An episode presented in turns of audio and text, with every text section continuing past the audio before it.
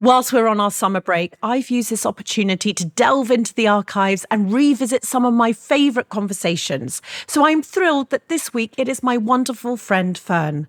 I only met her a couple of years ago, and this podcast record was in fact the very start of our friendship, cups of tea in hand and on my sofa. I admire her very much. I think she speaks with such honesty about so many of the issues we women face, but might not perhaps always share.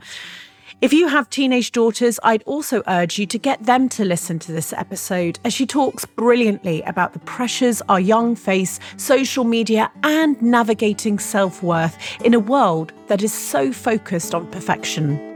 I do hope you enjoy it. Bow your head and let your eyelids close on down. Where we're going, you won't need to bring your frown.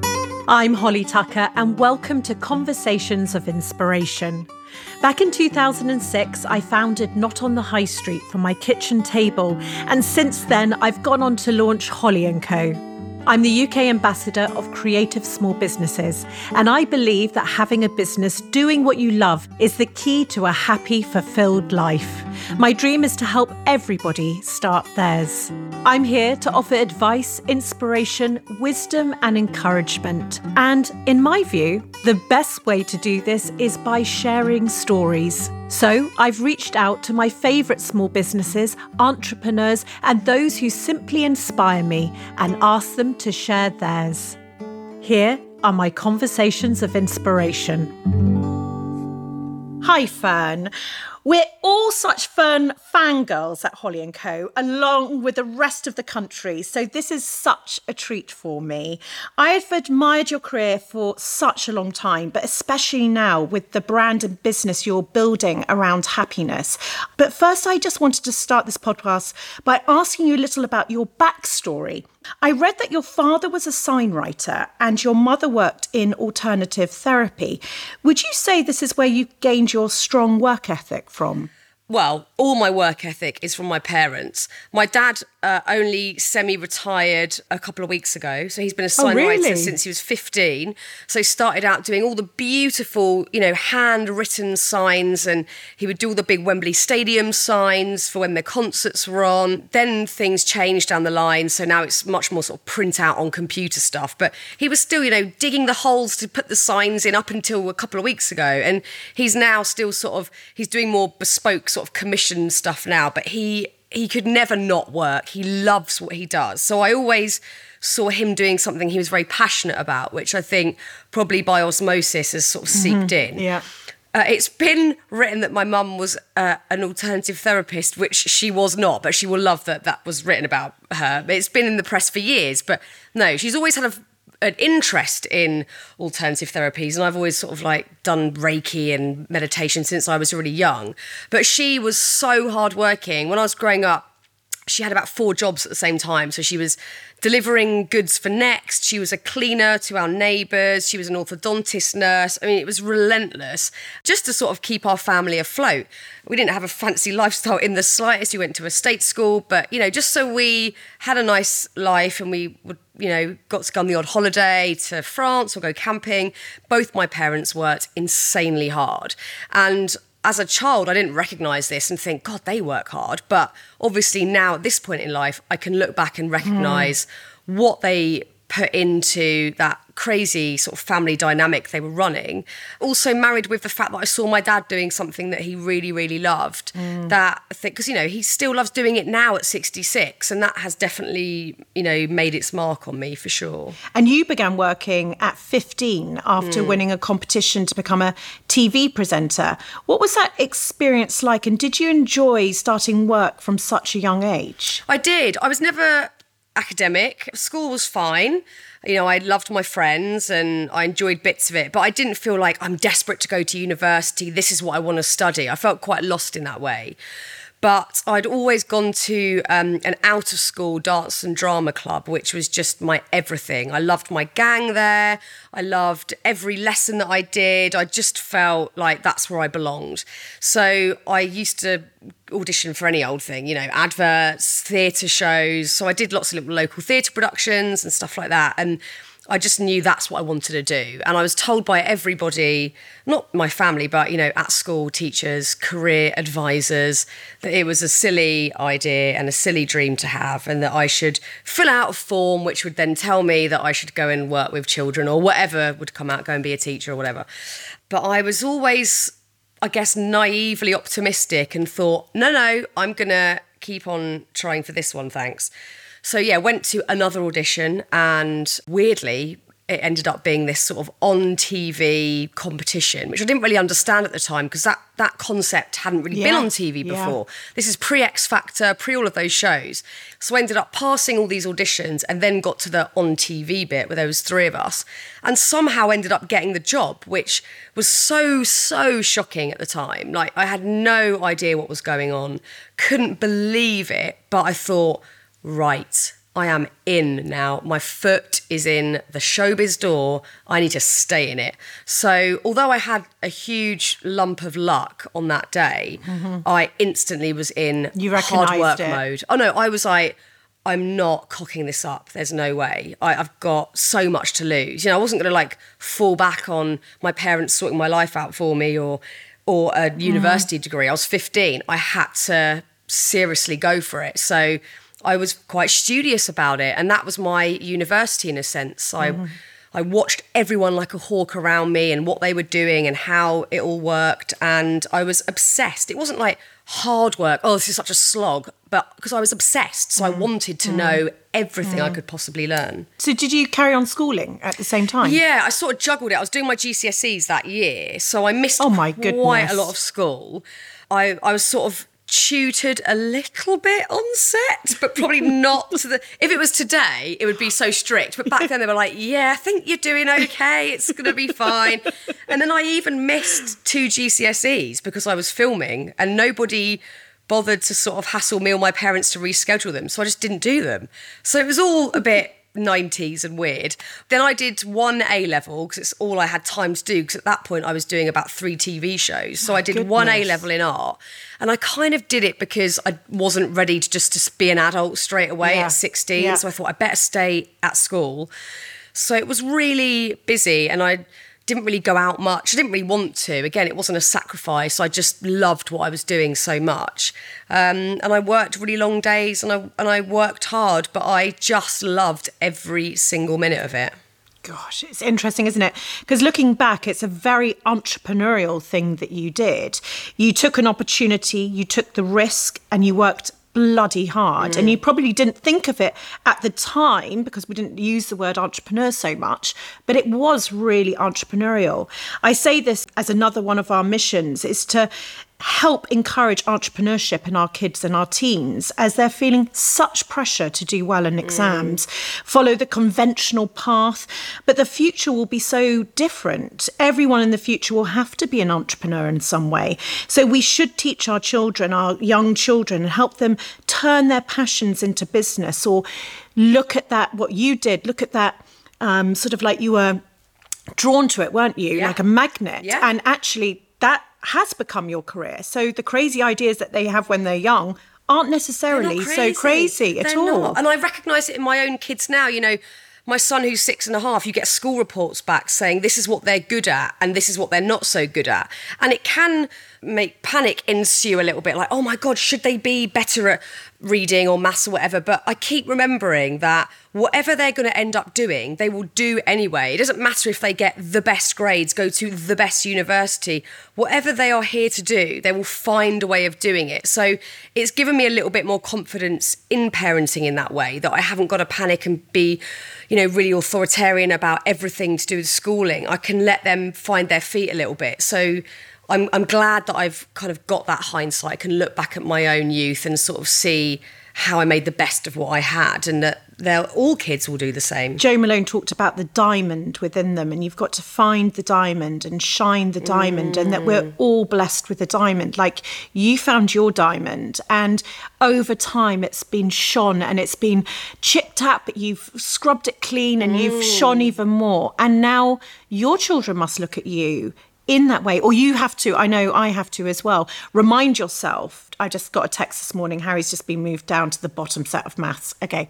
So I'm trying to not freak You're out about I'm, I'm trying to not freak out this morning about it because he did so well in his other exams. Yeah. And actually, if I look at what I did, um, got an E in business studies. Brilliant. So so actually your grades don't define you and i was don't. i was creative Yeah. and so that i actually now look back at the dots and you can see if you connect them that that's what it is and that we should have that confidence as parents to go don't worry they're going to be in the bottom set for math they're going to scrape a c but he doesn't want to be a mathematician No, why have they got to be good at everything? Why have they got to be good at 10 subjects? You know, adults aren't good at 10 things. Adults are usually good at one thing at best. Why have kids got to be brilliant at 10 things or more? Sometimes kids are doing like 13, 14 GCSEs. Why have they got to be good at that many things? It's bonkers. Why don't you really focus on the two, three things you know that naturally have ease about them? Because it's all got to have ease. There's no mm. point banging your head against the wall, feeling like everything's an uphill struggle.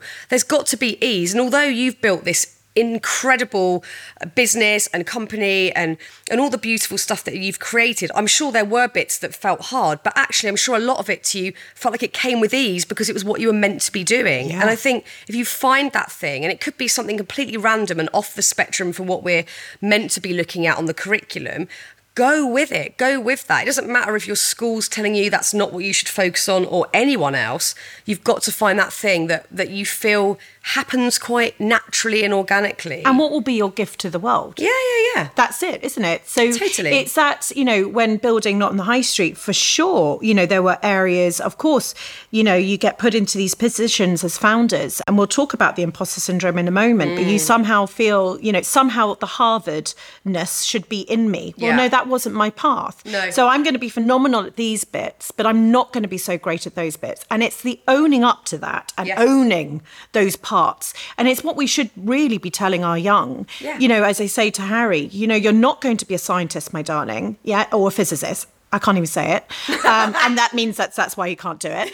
Um, and you're not going to be a mathematician, but you know your love for business, your love for history, your love for the well, That's then maybe that's your thing. That's your gig. That's why you're going to be amazing at it. Absolutely. And I think it maybe is coming through because all these A stars that aren't enough, or you've got to go to university. You've got to get three A mm. stars in A Hey, I've got friends who went to uni and got the best degrees, and it took them 10 years to find a job afterwards because they didn't know what they wanted to do.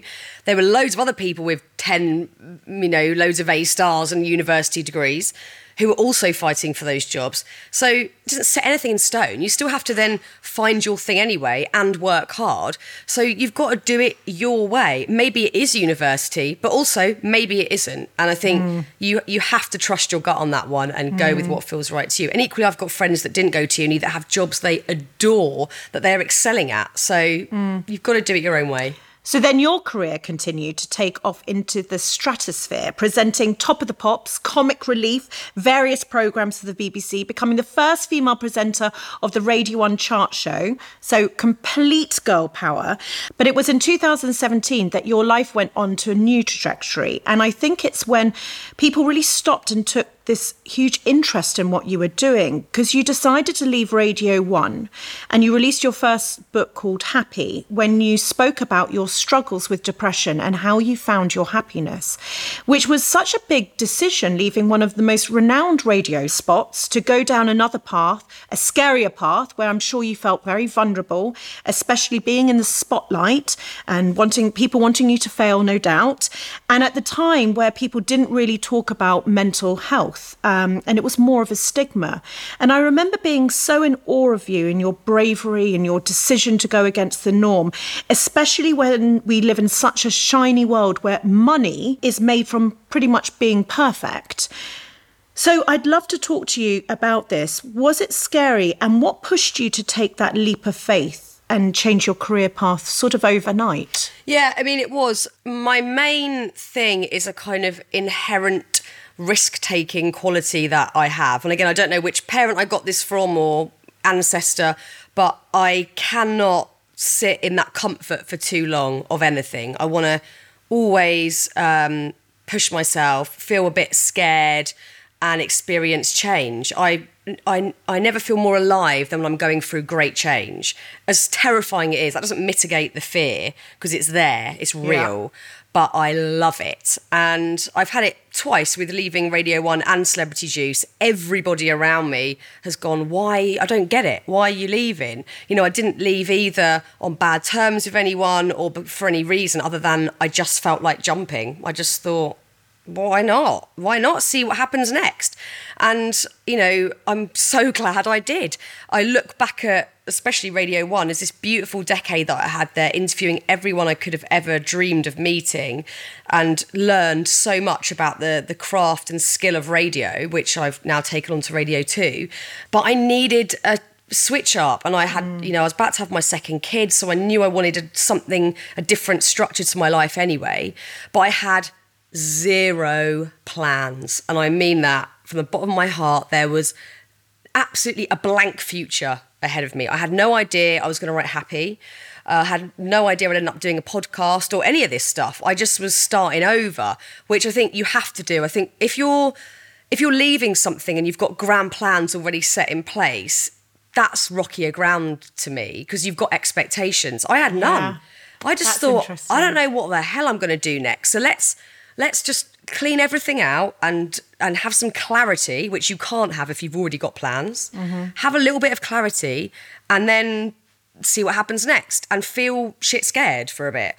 So then all this stuff accidentally happens. So i'd been chatting to my publisher who'd done my cookbook about what i might do next. And she'd said oh do you want to do something about well-being? I know you're really into doing stuff in that world. And i said well yes i could write about that or I could really write about it and I and I could say all the stuff that I don't even talk to my mum about. And she was like, "Well, let's see how safe you feel in that space and go for it." So I ended up Gosh. writing the book, and then I didn't know all this stuff was going to happen. You know, I'm much more you know into the planning, and it's all sort of much more considered now because I.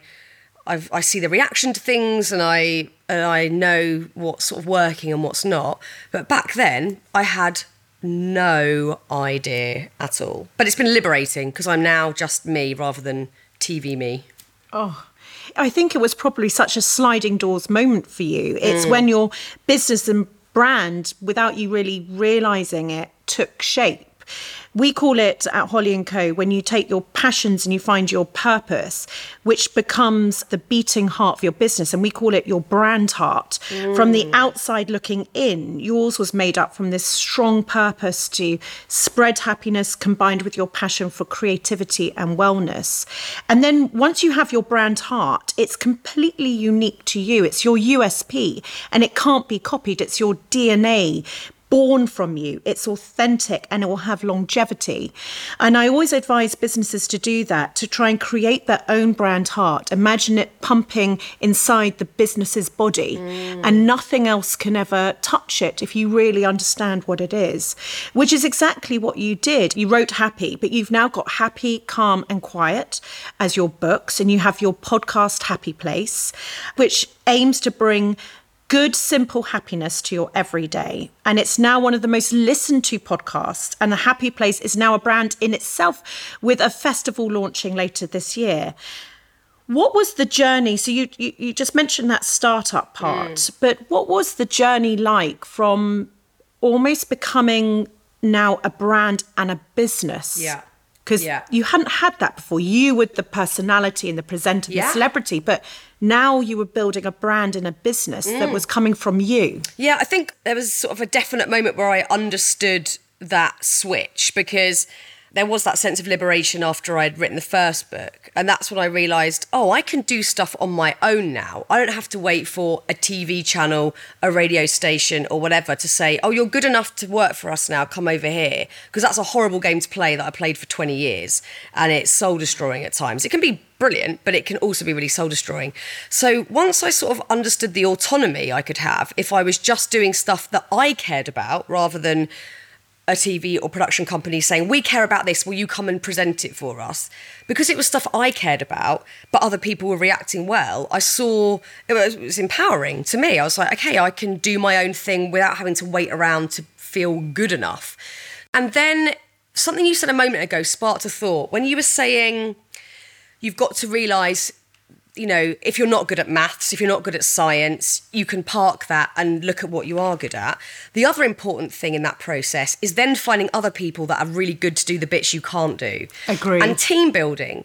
And that was a huge moment for me, getting a team around me that could do all the bits that I wasn't good at, which is the forward planning, which is the insight into where we could take it next. You know, I'm not going to sit here and pretend that I'm amazing at all of that because I'm not. I am massively creative. And that's the other thing that I understood in that moment. If I have my own brand and my own company running and my own projects, I can be creative all day, every day. Mm. And that's all I've ever wanted to do. Blessing, But I couldn't before because I would have Yeah. to wait till someone said, come into this space and then can you do your thing here? I'd go, okay, there's a little room for me to be creative here.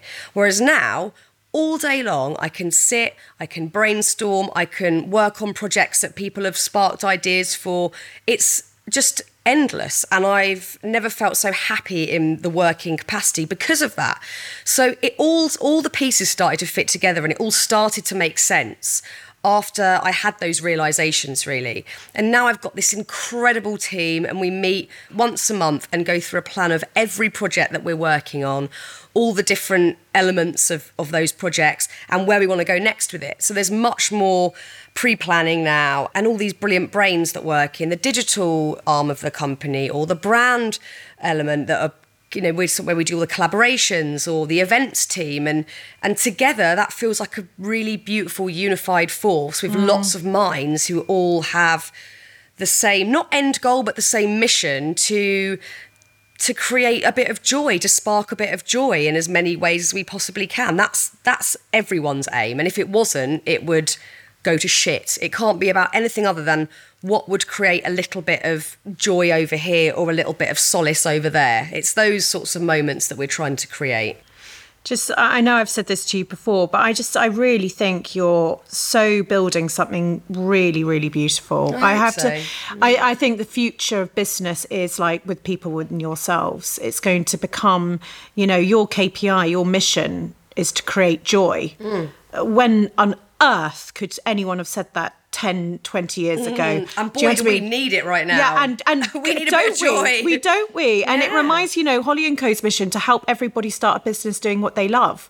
There's there's not a sort of you know and make twenty million pounds at the same time. Yes. We've got to make money to live, but actually the goal it can't be the incentive it's it no it- it's the be. why that we've got really right here in and and actually we're going to hopefully do something good in the world. Well, also, we wouldn't be sat here doing a bloody podcast if it was about money. Do you know what I mean? uh, I no, spent we- my whole life doing podcasts. I'm not making any money out of it. I'm doing it because I absolutely love making podcasts. Yeah.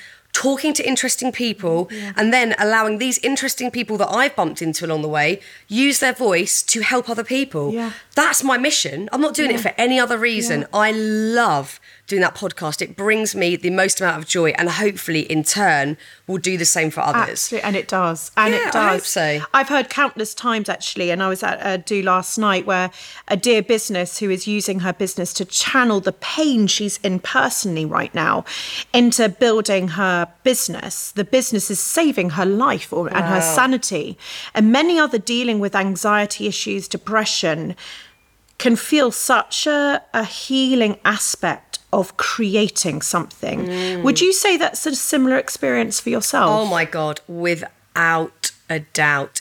If I am not creating, I feel lost and I, I feel very agitated and I don't sit well in that space. And I have to teach myself to a little bit more just to be able to have stillness and let things process and digest it. But I'm never happier than when I'm creating. And that can manifest in so many forms. Like when I was on the radio, that for me is the ultimate creation because you sit in front of a microphone at 6:30 a.m. with not much sort of planning and you've got you know three hours to just create whatever you want to create and Wow. with Right. other people bouncing off other people and the audience and text coming in and it's a beautiful moment of spontaneity and creation and then there's the much more sort of literal stuff like where I get to sit and draw designs for a couple of the brands that I'm working with at the moment where I am just doodling and sort of channeling in that way um, podcast wise. I love creating how an interview might flow and where it might go to. So I'm very, very lucky that in the job that I've got today, and it hasn't always been the case, that I get to flex that muscle every day. And it is healing all round. You know, if I'm feeling I'm having a shit day, I'm feeling low, I will just sit and draw if I have the time, if my kids are at school and nursery, or doodle when they've gone to bed at night, or brainstorm another idea. That that definitely just balances me out and stops me going down a rabbit hole of despair. So I feel really lucky that I have the space and time to to use that sort of creative muscle where I can. But I also try and carve out time for it because I know it's going to help me more than sitting and watching a shitty TV show or mm-hmm. going mm-hmm. out to the pub to get pissed. That mm. does nothing for me at all. Mm. And something I think people won't realize actually is that you're the boss. Mm. As in, you run your business, and yes, there is a team and there's hands on building, but you're the founder. Mm. And it's maybe one could be mistaken to think it's maybe done by others for you, but you're the CEO of Happy Place. You are now a businesswoman, right? Yeah. How's that? Off. How's that felt? That transition is that. Is it, as you said, liberating? Yeah. Are you learning more skills than you've ever yes, learned before? I am, but again, none of it's a chore, and it feels more natural than anything I've ever done. You know, I, I didn't ever necessarily feel comfortable in that space of waiting for people to say, please come and do this job that I think you're good enough to do. Can you say these words and this is how we'd like you to do it? I can do it if I have to, but I feel much more natural in this space now where there's no faking it, there's no having to talk about things I don't care about. It's so much easier because everything I'm writing about, talking about, or planning is stuff I genuinely give a shit about. Mm. And all the mm. charity stuff that I'm doing alongside mm. it marries perfectly with all the mm. creative stuff that we're doing. So it all just fits and works well. And I feel really just happy being in that space. So, you know, the, the only downsides are I never switch off ever. I find it incredibly difficult to sleep at night because my head is. I'm like an excited four year old before Christmas most nights because the next day, what am I going to say on the radio? What am I going to do in this meeting? What am I going to draw? You know, it's, it, there's constant space to, you know, create new stuff. So I don't know how to switch off. But I know that I feel absolutely privileged to sit in a room with people quite often that I know are incredibly talented at each part of what they do, but nobody's doing it for me. Nobody's sat there going, right, this is how we're going to make the Happy Place Festival. This is what you're going to do on your podcast. I'm at home working mm. all this stuff out and then using these brilliant people as a team to get to the end goal of whatever the project is. And at the end of the day, if it goes wrong, it's egg on my face, no one else's. No one's going to mm. go, oh my God, that person that possibly works with Fearne could have done a better job to make the festival better. Yeah, it will be, be Fearne's yours. festival was a flop, or yeah. Fearne's festival, hopefully, was really beautiful and everyone yeah. had a great time. Yeah. So I know how much is riding on it, way more than ever before, because if a TV show bombed, you know, you'd feel a bit gutted for a while and then hopefully you'd do another one. But yeah. this is stuff that I care about deeply and I want to work and I want everybody listening to the podcast, coming to the festival to get something out of it. And if that doesn't happen, I will feel you know, a sense of failure and I will learn lots and try again. I'm not going to give up, but it is egg on my face. So I've got to be 100% on it all the time. And I also do expect the same from everyone that I'm working with. But you're now, you're a CEO, you're a founder, you're an entrepreneur. You yeah. were a presenter, you were a personality, etc., etc. You still are all those things. But that waking up at night it is non-stop, and I'm yeah. sure you've had it always. But almost maybe it's just changed into I another didn't non. It before, you know, I sort of. Oh well, then there you go. I had it a bit, like yeah. I had it a bit, but I always knew I could get there and you know, get through the job because yeah. I knew how to do it. Yeah. Whereas this now, it's just the possibility for expansion feels endless at this point because I'm at the beginning stages of this is like early, early, early days. And there's so many things that I want to do and so many things that I haven't even thought of yet that my brain is just having like a field day. It's non-stop party party up there. So it's much more difficult to switch off. But I love it and I feel so much more empowered. You know, I used to have to sit in these meetings all the time with bosses of TV shows, production companies, channels, and they would be like, they they had 15 minutes to give me of their time. They'd be like, "So what have you been up to recently?" And I'd go, "Oh God, uh, just sort of bits stuff. I can't really. You've put me on the spot. I don't know. And I'm trying to prove myself to these people. Although I've been working for over two decades." And I don't have to do that anymore. If I do a TV show, amazing. I will love every minute and I'll give it my all. But if I don't, doesn't matter because I'm doing all this other stuff on my own It's, it's your over new. here. It's your new era. It is It's the birth of you. bloody lovely. Oh. Hello, I really hope you're enjoying listening to the wonderful Fearne. She truly is building a life she loves, and after a successful career like hers, it takes real courage to forge a new path in pursuit of happiness. It's my life's mission to inspire everyone to build a life they love. It's in fact why I started this very podcast, because I passionately believe that the best way to learn is to share stories. And it's also why I put pen to paper to share my own insights and lessons in my book, Do What You Love, Love What You Do. Now a Sunday Times bestseller, it's a book that will empower you to turn your passion into profit. A colourful business book like no other. It even has its own product collection, a world first. Head to holly.co to get your signed copy and shop the collection. changing subject. I know it's such an over a used word now, but um, I still like it authenticity. And it's one of the most important words, actually, for the next hundred years, I'd say. Consumers are changing, especially uh, millennials, and they want to consume from brands that they can connect with and that are authentic. You've created your brand from being your authentic self, and your Instagram is one of the most real accounts out there. I love your real life posts when your kids have the tantrums or when you've woken up too early by them or um, childcare nightmares or when you've got a down day. So it's so refreshing when there's so many people out there that we look up to who don't share in that way. Has this been a conscious decision and how have you navigated when you what you share on social media?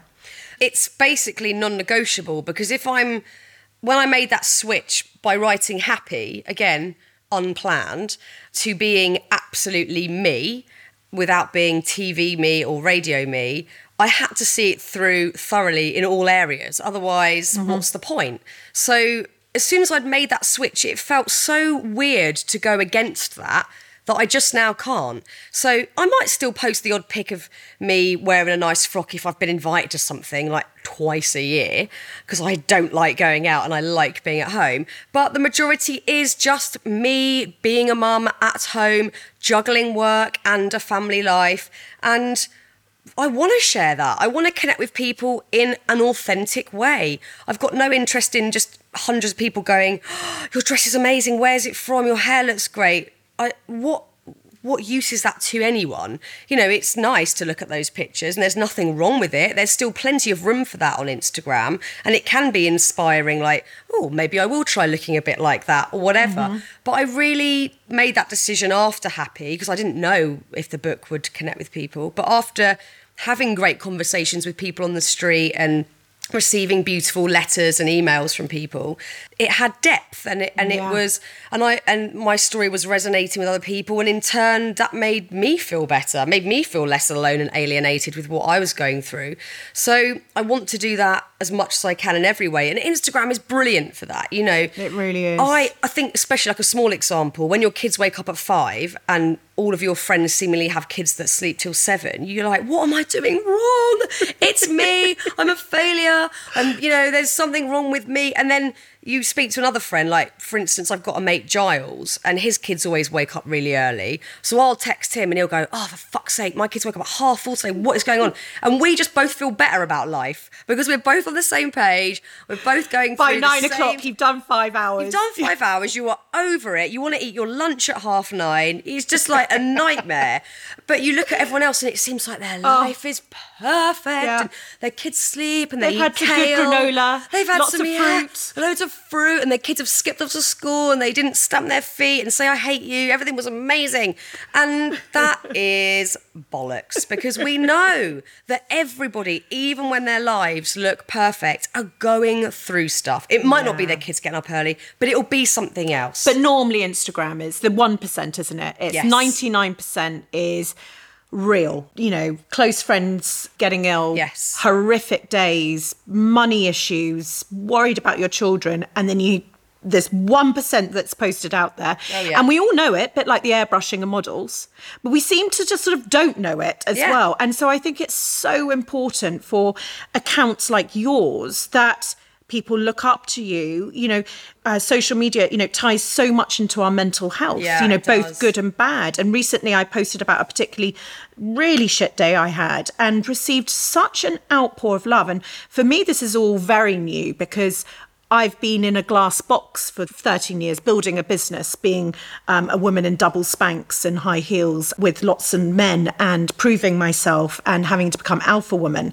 So for me, the last few years, I feel like Elias Morissette, which no one will remember, but yeah, you do. But I you know, love- I love Alanis. Yeah, yeah, Alanis, and I can't even say it properly. But you know, I feel like my creativity and my openness has started to show through. But it's very difficult for me because I've been, I was from the other way. I I had to not behave in a certain way.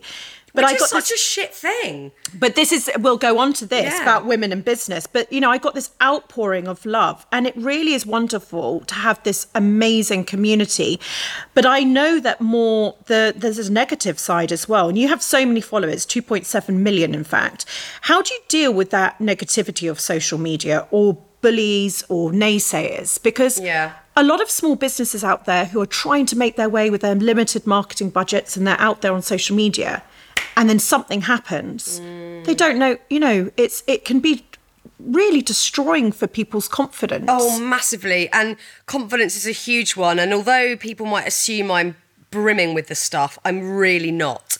I'm really confident in what I would like to have a go at and what I enjoy in my work life. But there's so many areas of my life where I'm just not confident at all. And I'm really bad at asking for help.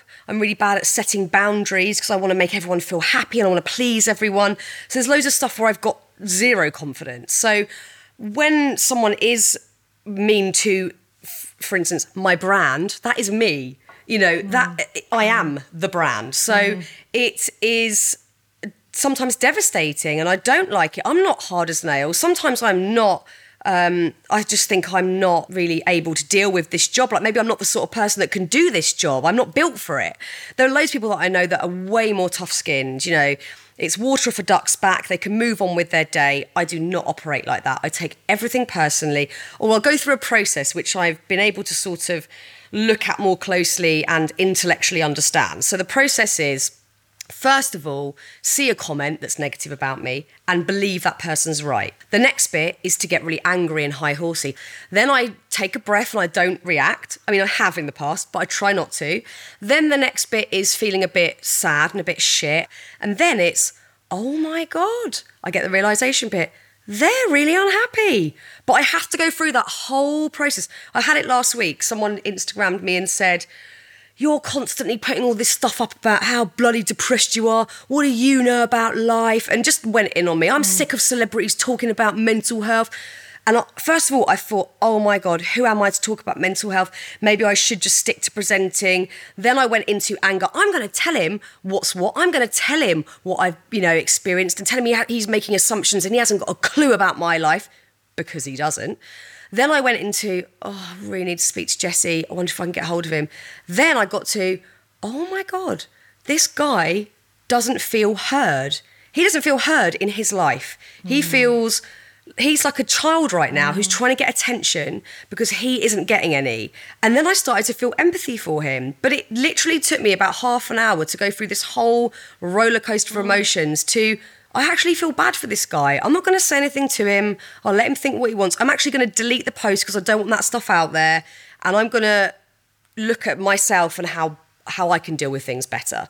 But it's still not easy and this is not exclusively for people in the public eye. This is for like you say Yeah. small businesses and just individuals dealing with Yeah. social media. Yeah. I think that's going to help so many people. And the fact that you're so honest about it, I just love that.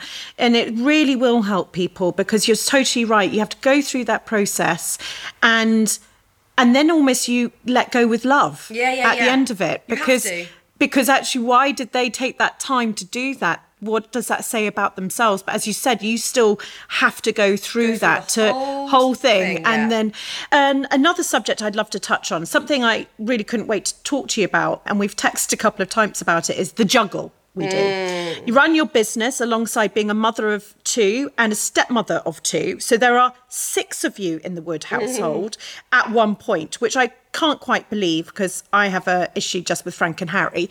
Um, and I know your husband has to go on tour a lot. So you're a lot of solo parenting going on. My most frequently asked question as a businesswoman and mum is how do I achieve this work life balance, which I think is this, I've talked about it quite a bit, this unbelievably dangerous term, as it suggests that there's this perfect balance or this perfect equilibrium. And often it's just making it through the day. Yeah. Um, what are your thoughts on this? And I'm sure you get asked about it. So, how have you sort of mapped that in your mind now? Uh, I haven't. I'm very much like you. It is day by day. I don't feel like I've got the perfect balance. I might on some days. Some days I might go, you know what? That felt like a really good balance of I did two hours or I did a couple of hours of radio and then I had all day with my kids. I did the normal school run stuff. We went to the supermarket. We did normal things. Other days I'll work all day and I won't see the kids and I'll feel horrendous. Or sometimes I'll feel actually I can deal with it and it's okay. But it's very much a day by day thing. The most important thing is Jesse and I have a brilliant uh, communicative relationship where we sit down and we try and eat together each night, or at least just have a conversation where we check in with each other. First of all, how are you? You know, how did you find whatever it was that you did that day? Are you feeling tired? Do you need some time to yourself to go for a run or whatever? And what fuck are we doing tomorrow and how's it going to work? and we do it every day because we have to. And we just muddle through the whole thing. And I love, love being a parent. It's so hard. It's so hard being a parent sometimes. I think, can I even do this?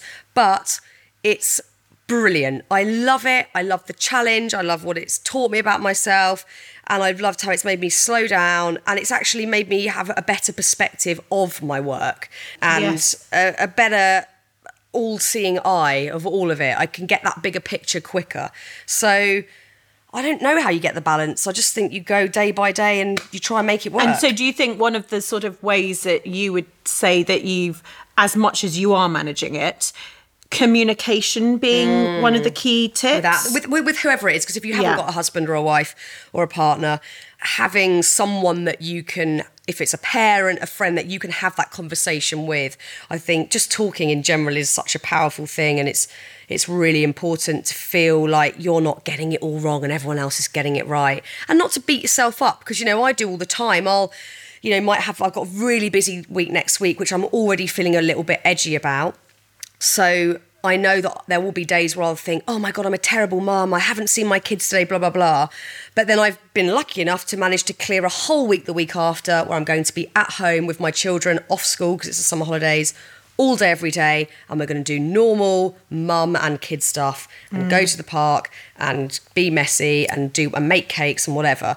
But it, none of it's perfect. I think you just have to make the best of whatever your situation is in that way. I was 28 when I found um, Not on the High Street, and I had my three month old Harry strapped to me. And my most uh, debilitating experience being a female founder and a new mother was the guilt I used to oh, feel, especially when I would have to hand him over to childcare and I missed his first steps, I missed his first words.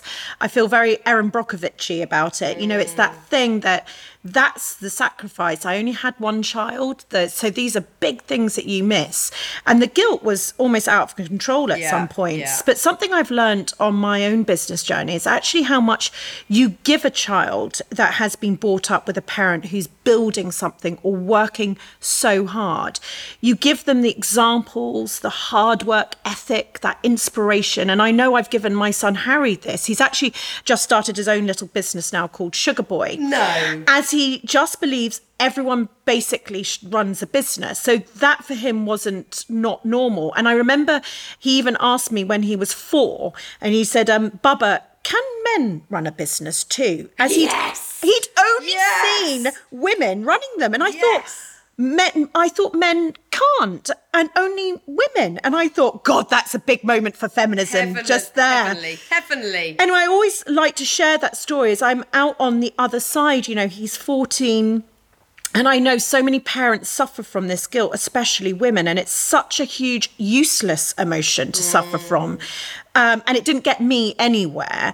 You're this busy woman. You suffer from this too, Yes. and and you must know other people that suffer from it. What what do you all feel, and do you think the times are turning where we can, you know, almost talk openly about just trying to help our almost younger selves like stop feeling this way Mm. because if you're not bringing up these kids while looking at this work ethic who is I know. I don't know. I don't know what the answer is because I don't feel I'm out the other end of it by any means. You know, I still get struck down with that feeling all the time. You know, like you say, it, it can be quite extreme.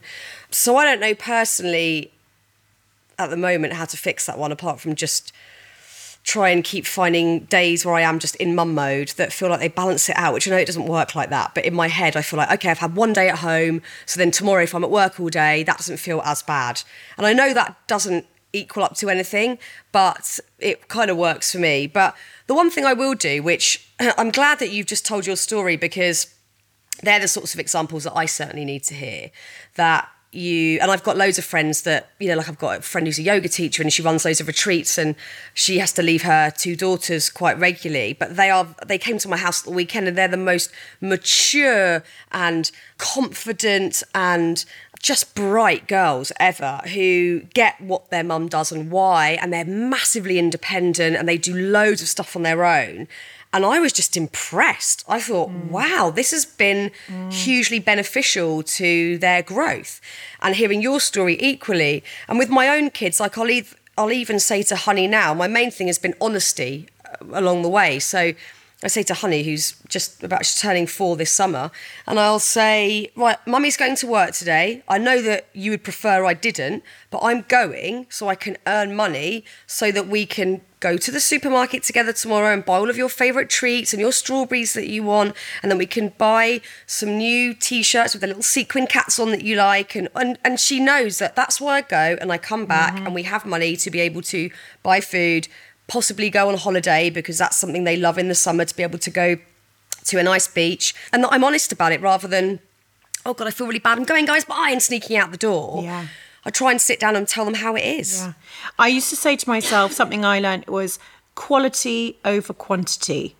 You know, there's a lot of people that can be at home and not happy.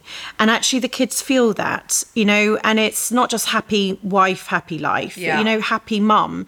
And that's so important. So, you know, during my building not in the high street, I'd see Harry for 20 minutes a day. Always would put him to bed, always. But that was for his whole, you know, zero to 10, hmm. you know. So it was a long decade where I didn't play, I didn't do these things. But when I did see him, I made that you know, very special time.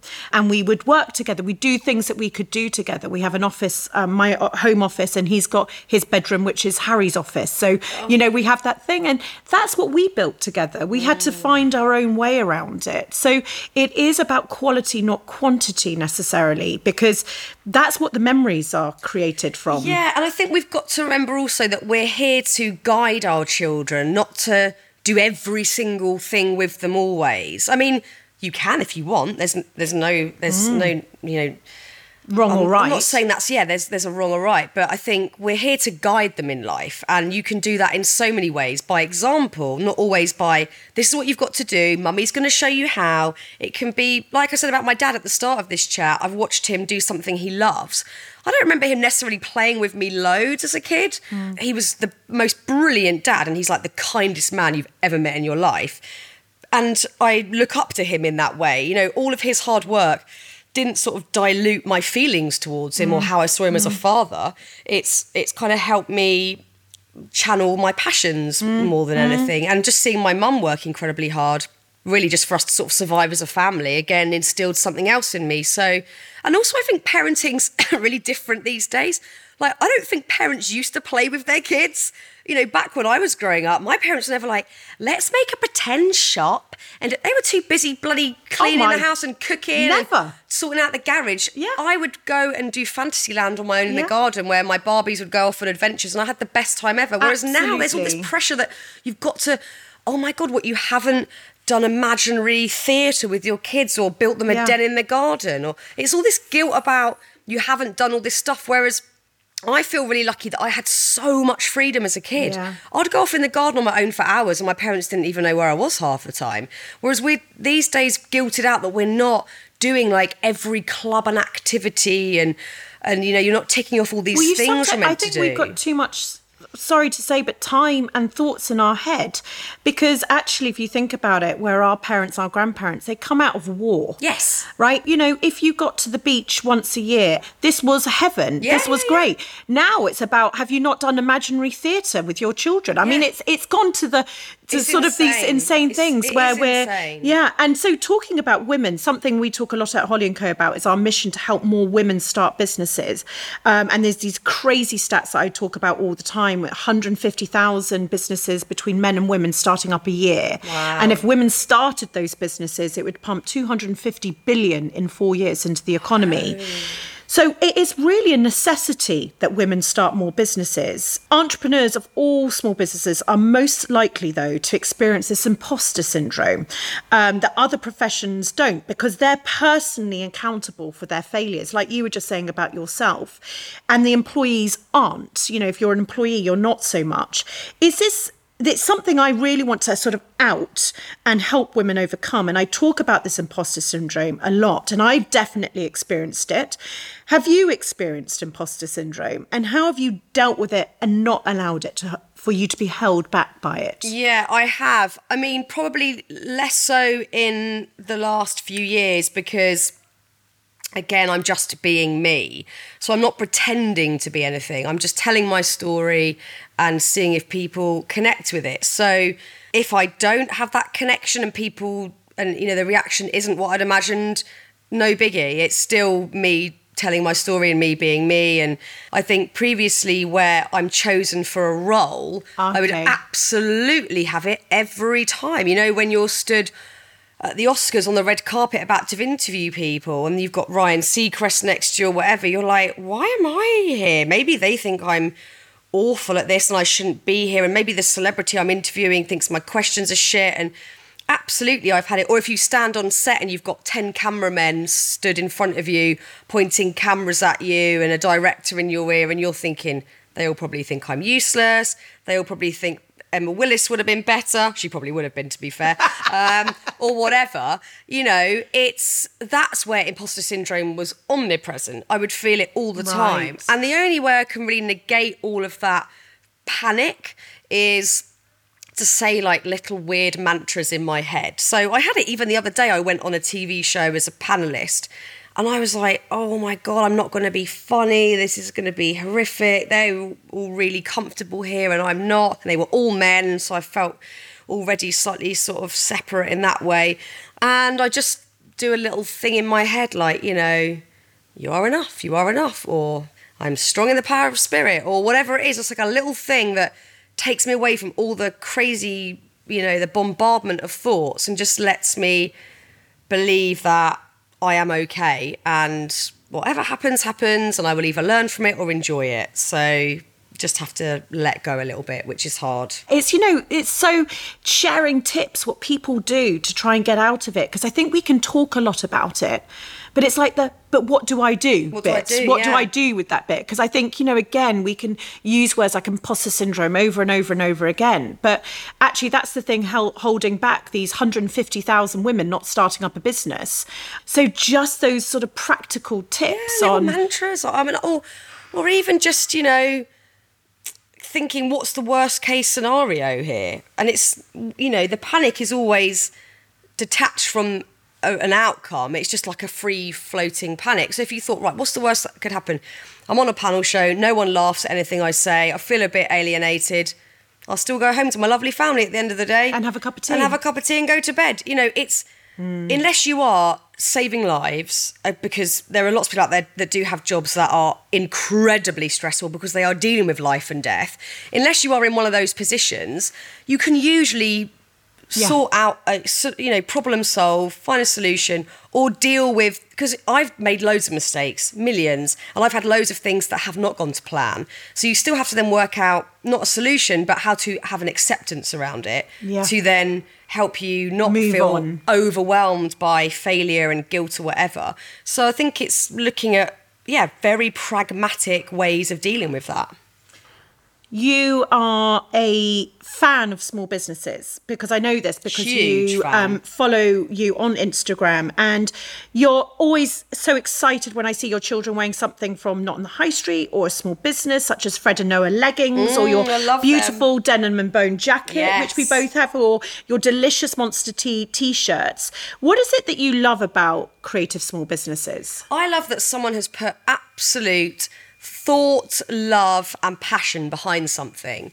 And I can tell with all of those smaller brands that I love that it's come from that place. It's not come from a place of, I need to be the biggest company, I need to make loads of money. It's come from someone really giving a shit. And there, and also, I just want to. I want to support them because I can see there's that hunger there. And I've felt like that so many times in my career a real hunger and a passion, and people that just enjoy what they're doing. And you can see it in the product, you can see it. And they're usually slightly more thoughtful around how they make things and where they're getting stuff from, the sustainability around their products. So I'm really, um, I want to champion and support people like that and give them. I've got this lovely platform. There's no point me using it to promote people that already have a platform. I'd like to, e- even if it's on the podcast, talk to people that don't have a platform or, you know, show products where people might need a little bit of a boost Yeah, up. That's a yeah. lovely thing to be able to do. And lastly, I always talk to my guests about their future and what they think of the future. What do you think's there for you? what I hope is that I get to keep creating um, on this level because this is the thing that's making me feel so alive at the moment is having the opportunity to continuously create. So if I can keep doing that and keep feeling excited, I don't want to plan too much because I haven't planned much of this. It's just organically evolved. I just want to be able to keep creating and to stay open enough and um, also confident enough because the element of confidence has to come into the work arena to keep trying new things because I'm no expert in wellness. I'm not, you know, the best festival organizer. I'm not the best radio broadcaster. I'm not the best at anything I do, but I give all of it a go. And that requires a bit of resilience because you will get knocked down again and again. And it requires a bit of letting go and just the willingness to keep trying and keeps getting up off, you know, your bum when you've been knocked down and trying again. So as long as I get to keep expanding what I'm doing in that way, then I'm very happy and will feel even more empowered down the line, hopefully. And something I ask all my guests is that I use the analogy of a roller coaster, one that makes you feel super sick and one that makes you feel so exhilarated at the top with Yeah. the wind in your hair. Tell me what you would say one of your biggest lows has been on oh this journey. I mean, I have had so many in my life and in my career, but I'd say in my career specifically, I've definitely had periods where I've had a lot of abuse from people that I don't believe was warranted. You know, I've never set out on any project to cause any harm to anyone. I'm not a person that wants to spread salacious go- gossip, bring people down, attack others. I've never done that. Even when I wasn't working in this capacity, I was doing fun TV shows where I just wanted to have fun and for people to have fun. And I think when you are a young woman and you're growing up and you've got predominantly male journalists being personally very cruel, it can be when you're not feeling great about yourself incredibly damaging. And I've been through that in extreme episodes where I felt like everybody was talking about me in a negative way and everybody had it in for me and everybody had the wrong idea about me. So you're sat there at home alone thinking, I know what I stand for, I mm-hmm. know what I'm about, I know what I am as a person, and I'm so much more than any of the things that you think I am, and I'm much more capable than what you think I am. And when you do kids' TV, you're sort of, you know, kept at this young age for such a long time where everyone thinks that you're a bit goofy for way longer than you kind of are and and that you're not a, you're not an adult, adult, and you're yeah. like uh, I run a family home and I I'm running a well I'm running a business right now but this is I don't have it so much Yeah. these days but certainly in my 20s it was like I'm a grown ass woman don't talk to me like I'm a fucking child so I I've had real big lows where I have been so tempted to just jack it all in and just think you know what this is not worth it because I feel personally so damaged by what others are saying. You know, I'm a lot further down the line now. It will still hurt, but it's not going to stop me. There's absolutely no way. And if people slag off what I'm doing now, you know, they just don't like it. I know what I'm doing Mm. is something I'm passionate about. And before I was always doing other people's things. Yeah. So You've I had felt- so much personal growth, though, haven't you? Oh now? my god! I so mean, maybe it's been that the making of me in yeah, ways. It really yeah. has, and I think you know we all need to have those moments to get resilient. Otherwise, Mm. you won't have that sort of strength and and also empathy for other people. It's so important. Um, and I So I think age so is much. quite a beautiful thing. Oh, it's the best. It is so that is we talk about age, don't we? And there's such a negative thing. I'm like, Yeah. Bring on the years. brilliant. Bring on the years. We can be younger than ever at 40, 50, 60. But actually, you're so much stronger. The wisdom, knowing who you are, knowing who others are, going, Yeah. oh, I know this character. I know, I know what they do, and almost being able to handle those things. So Yeah. it's and tell me on the other side, where the winds in your hair and you're on that top of the roller coaster. What what moment? I know you surely you have had so many. Would you say it's been a great? loads. I mean, in my personal life, it's obviously you know having children was just like wow, euphoric. Um, but in my career, I've had some really lovely ones, and they, some of them have been small but really big moments for me. There's been some lovely ones like being able to do a lot of work for Comic Relief and Children Need, where I've mm. got to do exceptional things like climb Kilimanjaro and help raise a million pounds, and then go and personally hand out malaria nets to people in villages, and to have that full, you know, that full rounded circle. process was exceptional, and I felt so lucky to be able to do that. Well, thank you, Fearne. What happiness, positivity, and inspiration you've brought to my home today and shared with everybody. I know my, it must be a bit of a heavy burden to be described as a role model, but you really are, especially to the young women um, in my life and to anyone I spoke to that I was interviewing. There is such, it makes me teary saying it, there's such love for you. And I just, I really just, you've built a career from being exactly who you are, which is even more impressive um, in the celebrity world that you've lived in. And somehow you've navigated this, but you're helping so many others through depression and difficult times. And I know this podcast is going to help so many people. And I really, truly believe that you are just at the beginning of blooming. I think that businesses in the future, I said this to you before, are through people like yourself. We don't know where all the models going to come and all the revenue streams and all those things, but the purity of what you want to give people is so epically obvious to me. And yeah, you just made me teary just looking at your oh, smile. Well, thank you because I honestly, I, since I met you the other week, it's been so encouraging to see someone that I certainly look up into the business arena see that I'm on a good path and that I'm doing something that is connecting. So yeah, I just I want to keep on going and see what I, I can achieve and and and rinse you for advice essentially. Well, I'm your biggest. I'm your. I'm your cheerleader. We've got to get that walk in. We're gonna do a Our walk. Bloody diary. can't wait. I can't right, wait. that's it. The walk is coming. but it's at this time of the podcast where I ask my guests to have written a letter to their younger self, offering up any advice and wisdom or support. And I don't know what you're about to say. Um, I don't read them beforehand, and it's my greatest pleasure hearing them. So, Fearne, thank you for sharing a piece of your soul with us today. Pleasure. And over to you. So I've I've written this by hand because I write everything by hand, apart from my books. But podcast, everything, I do it all by hand. My handwriting is absolutely shocking. Right, here we go. Okay. Dear young Fearne. Now, I think I'm supposed to be writing to you to give you sage advice, as I'm now a grown up who is supposed to know everything. But I actually look at you and see mostly just freedom. I see someone who cared much less about what others thought of her than the 37 year old holding the pen today. I see someone who is wildly optimistic and such a big dreamer. Luckily, I am still a big dreamer, but often the worry and panic mitigates the hope. You are pure hope. That doesn't mean it always worked out for you, but you certainly hold on to that pure, unadulterated excitement throughout. I need to get that back. You see the world as a huge place full of extraordinary opportunity and positivity. You're yet to experience the darker side of life, and that is absolutely fine. I love your optimism. It's so much better to be optimistic and things go wrong than to be pessimistic and still have things go wrong.